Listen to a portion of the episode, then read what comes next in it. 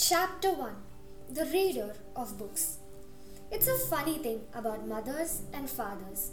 Even when their own child is the most disgusting little blister you could ever imagine, they still think that he or she is wonderful. Some parents go further. They become so blinded by adoration, they manage to convince themselves their child has qualities of a genius. Well, there is nothing very wrong with all this. It's the way of the world.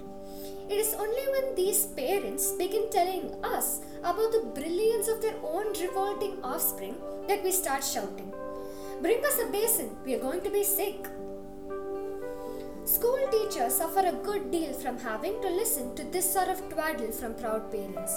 But they usually get their own back when the time comes to write the end of term reports.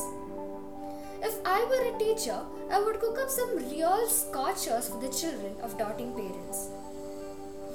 Your son Maximilian, I would write, is a total washout. I hope you have a family business you can push him into when he leaves school because he sure as heck won't get a job anywhere else. Or, if I were feeling lyrical that day, I might write, it is a curious truth that grasshoppers have their hearing organs in the sides of the abdomen. Your daughter Vanessa, judging by what she has learned this term, has no hearing organs at all. I might even delve deeper into natural history and say the periodical Cicada spent six years as a grub underground and no more than six days as a free creature of sunlight and air. Your son Wilfred has spent six years as a grub in this school and we are still waiting for him to emerge from the chrysalis. A particularly poisonous girl might sting me into saying, Fiona has the same glacial beauty as an iceberg, but unlike the iceberg, she has absolutely nothing below the surface. I think I might enjoy writing end of term reports, especially for the stinkers in my class. But enough of that, we have to get on. Occasionally, one comes across parents who take the opposite line who show no interest at all in their children, and these, of course, are far worse than the doting ones. Mr. and Mrs. Wormwood were two such parents. They had a son called Michael and a daughter called Matilda. And the parents looked upon Matilda in particular as nothing more than a scab. A scab is something you have to put up with until the time comes when you can pick it off and flick it away. Mr. and Mrs. Wormwood looked forward enormously to the time when they could pick their little daughter off and flick her away, preferably into the next country or even further than that. It is bad enough when parents treat ordinary children as though they were scales and bunions, but it becomes somehow a lot worse when the child in question is extraordinary. And by that, I mean both sensitive and brilliant. Matilda was both of these things. Her mind was so nimble and she was so quick to learn that her ability should have been obvious even to the most half witted of parents. But Mr. and Mrs. Wormwood were both so gormless and so wrapped up in their own silly little lives that they failed to notice anything unusual about their daughter. To tell the truth, I doubt they would have even noticed if she had crawled into the house with a broken leg.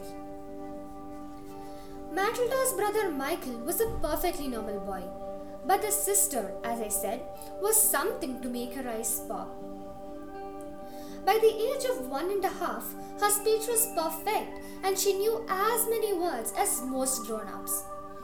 The parents, instead of applauding her, called her a noisy chatterbox and told her sharply that small girls should be seen and not heard. By the time she was three, Matilda had taught herself to read by studying newspapers and magazines that lay around the house. At the age of four, she could read fast and well, and she naturally began hankering around books. The only book in the whole of this enlightened household was something called Easy Cooking, belonging to her mother. And when she had read this from cover to cover, and had learned all the recipes by heart, she decided she wanted to do something more interesting. Daddy, she said, do you think you could buy me a book? A book? He said. What do you want a flaming book for? To read, Daddy. What's wrong with the telly for heaven's sake? What's wrong with the telly for heaven's sake? We've got a lovely telly with a 12 inch screen, and now you come asking for a book? You're getting spoiled, my girl. Nearly every weekday afternoon, Matilda was left alone in her house. Her brother, who was five years older than her, went to school. Her father went to work, and her mother went out playing bingo in a town eight miles away. Mrs. Wormwood was hooked on bingo and played it five afternoons a week. On the afternoon of the day when her father had refused to buy her a book, Matilda set out all by herself to walk to the public library in the village. When she arrived, she introduced herself to the librarian, Mrs. Phelps. She asked if she might sit a while and read a book. Mrs. Phelps, slightly taken aback at the arrival of such a tiny girl, unaccompanied by a parent, nevertheless, told her she was very welcome. Where are the children's books, please? Matilda asked. They're over there on those lower shelves, Mrs. Phelps told her. Would you like me to find you a nice one with a lot of pictures in it? No, thank you, Matilda said. I'm sure I can manage. From then on, every afternoon, as soon as her mother had left for bingo, Matilda would toddle down to the library. The walk took only 10 minutes, and this allowed her two glorious hours sitting quietly all by herself in a cozy corner, devouring one book after another. When she had read every single children's book in the place, she started wandering round in search of something else. Mrs. Phelps, who had been watching her with fascination for the past few weeks, now got up from her desk and went over to her. Can I help you, Matilda? she asked. I'm wondering what to read next, Matilda said. I've finished all the children's books. You mean you've looked at the pictures? Yes, but I've read the books as well. Mrs. Phelps looked down at Matilda from a great height, and Matilda looked right back at her. I thought some were very poor, Matilda said, but others were lovely. I liked the secret garden best of all. It was full of mystery. The mystery of the room behind the closed door, and the mystery of the garden behind the big wall. Mrs. Phelps was stunned. Exactly how old are you, Matilda? she asked. Four years and three months, Matilda said. Mrs. Phelps was more stunned than ever, but she had the sense not to show it. What sort of a book would you like to read next? she asked. Matilda said, I would really like a good one that grown ups read, a famous one. I don't know any names. Mrs. Phelps looked along the shelves, taking her time. She didn't quite know what to bring out. How, she asked herself, does one choose a famous grown up book for a four year old girl? Her first thought was to pick a young teenager's romance of the kind that was written for 15 year old schoolgirls. But for some reason, she found herself instinctively walking past that particular shelf. Try this, she said at last. It's very famous and very good. If it's too long for you, just let me know and I'll find something shorter and a bit easier. Great Expectations, Matilda read by Charles Dickens.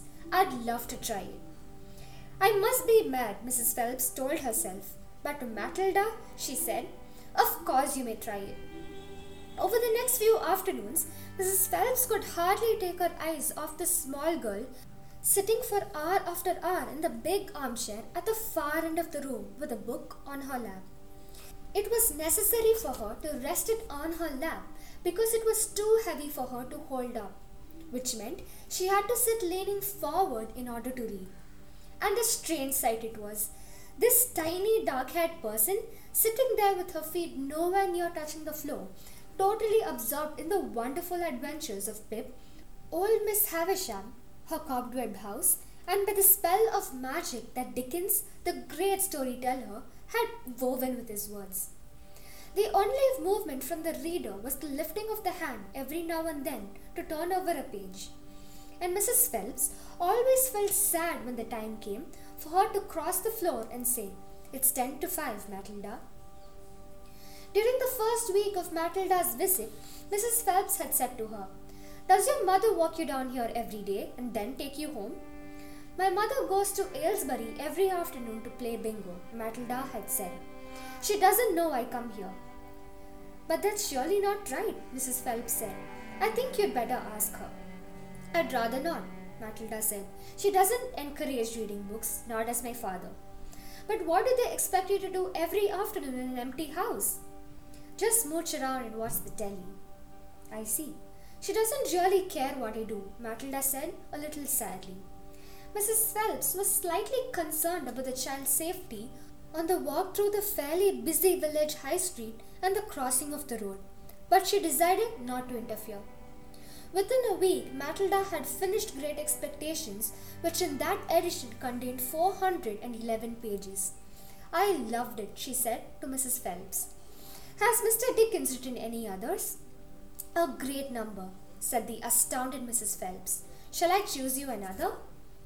Over the next six months, under Mrs. Phelps' watchful and compassionate eye, Matilda read the following books Nicholas Nickleby by Charles Dickens, Oliver Twist by Charles Dickens, Jane Eyre by Charlotte Bronte, Pride and Prejudice by Jane Austen, Gone to Earth by Mary Webb, Kim by Rudyard Kipling, The Invisible Man by H.G. Wells, and Animal Farm by George Orwell. It was a formidable list, and by now Mrs. Phelps was filled with wonder and excitement, but it was probably a good thing that she did not allow herself to be completely carried away by it all. Almost anyone else witnessing the achievements of this small child would have been tempted to make a great fuss and shout the news all over the village and beyond. But not so Mrs. Phelps. She was someone who minded her own business and had long since discovered it was seldom worthwhile to interfere with other people's children. Mr. Hemingway says a lot of things I don't understand, Matilda said to her, especially about men and women. But I loved it all the same. The way he tells it, I feel I'm right there on the spot watching it all happen. A fine writer will always make you feel like that, Mrs. Phelps told her. And don't worry about the bits you can't understand. Sit back and allow the words to wash around you like music. I will. Did you know, Mrs. Phelps said, that public libraries like this allow you to borrow books and take them home? I didn't know that, Matilda said. Could I do it? Of course, Mrs. Phelps said. When you have chosen the book you want, bring it to me so I can make a note of it and it's yours for two weeks. You can take more than one if you wish. From then on, Matilda would visit the library only once a week in order to take out new books and return the old ones. Her own small bedroom now became her reading room, and there she would sit and read most afternoons, often with a mug of hot chocolate beside her. She was not quite tall enough to reach things around the kitchen, but she kept a small box in the outhouse which she brought in and stood on in order to get whatever she wanted. Mostly it was hot chocolate she made warming the milk in a saucepan on the stove before mixing it. Occasionally, she made Bovril or Ovaltine. It was pleasant to take a hot drink up to her room and have it beside her as she sat in her silent room reading in an empty house in the afternoons. The books transported her into new worlds and introduced her to amazing people who lived exciting lives. She went on olden days sailing ships with Joseph Conrad. She went to Africa with Ernest Hemingway and to India with Rudyard Kipling. She traveled all over the world while sitting in a little room in an English village.